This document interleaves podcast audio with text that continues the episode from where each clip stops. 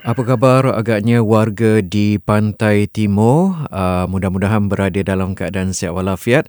Dan uh, saudara anda yang berada di kawasan Pantai Timur atau zon Pantai Timur, anda boleh mengikuti siaran kami ini iaitu di Kota Baru Kelantan menerusi gelombang uh, 89.8 FM. Manakala di Kuala Terengganu pula 100.2 FM.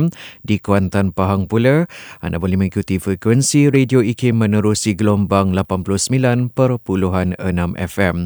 Kembali bersama saya Ahmad Nazri Muhammad Yusof untuk rancangan Bicara Adab pada ketika ini dan tajuk yang kita uh, kongsikan dengan anda pada malam ini masih lagi sama iaitu uh, melaknat dan uh, tajuk ini uh, berdasarkan apa yang terkandung dalam kitab Bidayatul Hidayah Permulaan Jalan Hidayah karangan Al-Imam Hujatul Islam Abu Hamid Al-Ghazali.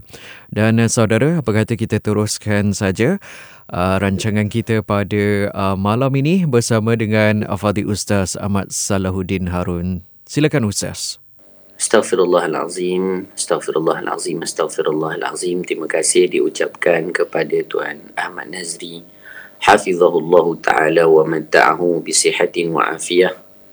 Sidang pendengar ikim yang dimuliakan Allah Subhanahu wa taala masih kita membicarakan berkaitan dengan perbahasan di dalam kitab Bidayatul Hidayah dan masih dalam tajuk membicarakan tentang satu penyakit yang ada pada diri-diri kita terutamanya itulah dia maksiat-maksiat yang ada pada lidah dan tajuk kita per, pada malam ini berkaitan dengan melaknat. Dengan penuh keinsafan maka kita sebutkan dan juga kita ingin betulkan diri kita daripada menyebut perkara-perkara yang tidak sepatutnya kita lafazkan. Ingat baginda Nabi sallallahu alaihi wa alihi wa sahbihi wa baraka wasallam insan yang sangat membicara sangat menjaga tutur katanya. Dalam sebahagian kitab antaranya di dalam kitab Tuhfatul Muhibbin fi ma'rifati sayyidil mursalin al-fadil ustaz Hazri bin Hashim hafizahullah taala beliau menyebutkan baginda Nabi sallallahu alaihi wasallam ketika mana bicara baginda tidak akan berbicara melainkan baginda Nabi sallallahu alaihi wasallam mengetahui pada perkataan yang Nabi sebutkan itu ada padanya pahala. Maka jangan biarkan lidah-lidah kita menyebut perkataan-perkataan yang bukan sahaja tidak menjadikan kita memperoleh pahala bahkan yang lebih kita takuti kita mendapat dosa daripadanya. Ini perkataan ataupun perkara yang sangat perlu kita pelihara. Allahumma salli ala Sayyidina Muhammadin wa ala alihi wa sahbihi wa barik wa sallim. Kita telah sebutkan tadi apa yang disebutkan oleh Al-Imam Al-Ghazali rahimahullahu ta'ala tentang bahayanya seseorang itu melaknat seseorang. Bahkan kita kena ingat, kita tidak melaknat sesiapa pun tidak menjadi sebab kita akan ditanya padanya kenapa kita tidak melaknat. Tetapi pada setiap laknat dan juga cerca dan maki yang kita keluarkan, kita akan dipertanggungjawabkan, kita akan ditanya dan kita akan dipersoalkan kenapa kita melakukannya.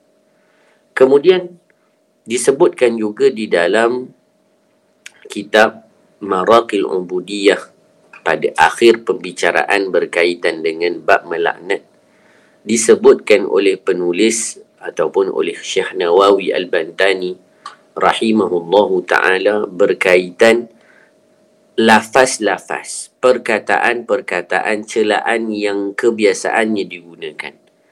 Contohnya kalaulah pada adatnya orang Arab mereka memanggil seseorang contohnya ya himar wahai keldai. Wahai tis ya tis tis ni kambing.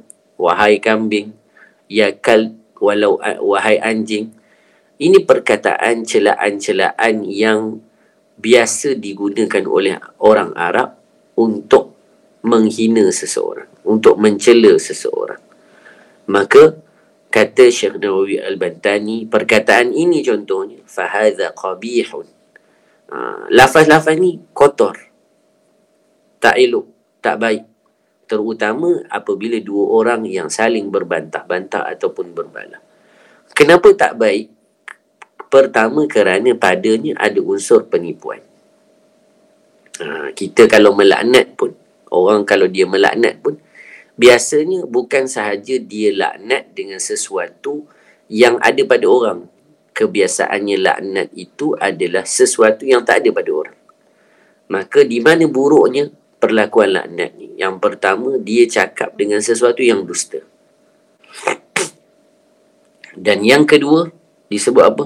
Perkataannya itu menyakitkan hati orang yang mendengarnya. Maka, kita hari ini perlu jadi orang-orang yang sentiasa menggembirakan orang lain. Kan disebutkan sebaik-baik amal itu adalah menggembirakan idkhalu surur ala qalbi akhi. Kamu masukkan kegembiraan di dalam hati saudara-saudara.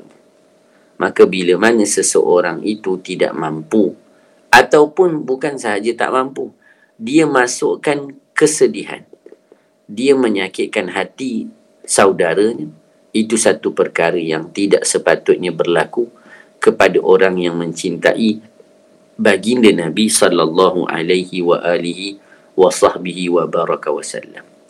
Oleh itu, setelah kita dengarkan perbahasan yang mungkin kita rasakan ringkas disebutkan oleh Al-Imam Al-Ghazali berkaitan dengan laknat tetapi kita kena ingat kesannya itu sangat besar sehingga nanti kita akan dipertanyakan di hadapan Allah Subhanahu wa taala. Mudah-mudahan Allah Subhanahu wa taala memelihara diri kita daripada lidah kita mudah menyebut perkataan-perkataan yang bukan sahaja tidak disukai oleh manusia tetapi ianya juga tidak disukai oleh Allah Subhanahu wa taala. Bahkan kita perlu insaf Jangan sampai kita menyebutkan perkataan-perkataan yang hanya ingin memuaskan hawa nafsu kita. Hmm. Tetapi ianya memberi keburukan kepada akhirat kita. Jangan kita jadi orang yang nanti muflis di akhirat. Hanya kerana amal-amal yang telah kita bawa pahalanya diambil oleh orang-orang yang pernah kita laknat satu ketika dahulu ketika kita di dunia. Ketika itu tidak ada lagi penyesalan yang lebih besar melainkan penyesalan orang-orang yang habis pahala-pahalanya di akhirat diambil oleh orang-orang yang pernah dia sakiti yang pernah dia zalimi yang pernah dia berbuat buruk padanya. Mudah-mudahan Allah memelihara kita dan Allah Subhanahu wa taala menjadikan lidah kita lidah yang banyak menyebut namanya lidah yang sentiasa basah mengingatinya lidah yang sentiasa berdoa mengharapkan keampunan dan keredaan daripadanya. Wallahu a'lam Masya Allah, uh, penutup yang cukup kemas dan cantik sekali daripada Afadi Ustaz Ahmad Salahuddin Harun menerusi tajuk kita pada malam ini dipetik daripada kitab Bidayatul Hidayah, Permulaan Jalan Hidayah, uh, karangan daripada Al-Imam Hujatul Islam Abu Hamid Al-Ghazali. Sekali lagi saya tunjukkan uh, kitab yang kita bicarakan sepanjang uh, sepanjang minggu untuk rancangan Bicara Adab yang disiarkan di Radio IKIM setiap Selasa malam pada pukul 9 malam. Dan uh, saudara, uh, sesungguhnya lidah adalah satu anugerah daripada Allah Subhanahu Wa Taala kepada manusia. Haruslah kita mensyukurinya sentiasa dan setiap anugerah adalah amanah dan setiap amanah akan ditanya kelak uh, pada hari akhirat. Dan dengan itu, uh, maka berakhirlah rancangan Bicara Adab pada minggu ini. Semoga kita bersua pada minggu hadapan pula, insyaAllah dengan tajuk yang berbeza daripada Fadil Ustaz Samad Salahuddin Harun. Uh, terima kasih Ustaz kerana sudi bersama-sama dengan seluruh pendengar Radio IKIM untuk rancangan kita pada malam ini. Mudah-mudahan segala mutiara ilmu yang telah uh, diucapkan, dilafazkan oleh Ustaz sebentar tadi menjadi azimat, menjadi pegangan uh, kami di sini uh, di Radio IKIM dan juga para pendengar yang mengikuti uh, rancangan Bicara Adab. Terima kasih Ustaz. Assalamualaikum warahmatullahi wabarakatuh. Waalaikumsalam warahmatullahi taala wabarakatuh. Sekian saja daripada saya Ahmad Nazri Muhammad Yusof uh, kembali uh, untuk meneruskan lagi siaran radio Institut Kefahaman Islam Malaysia.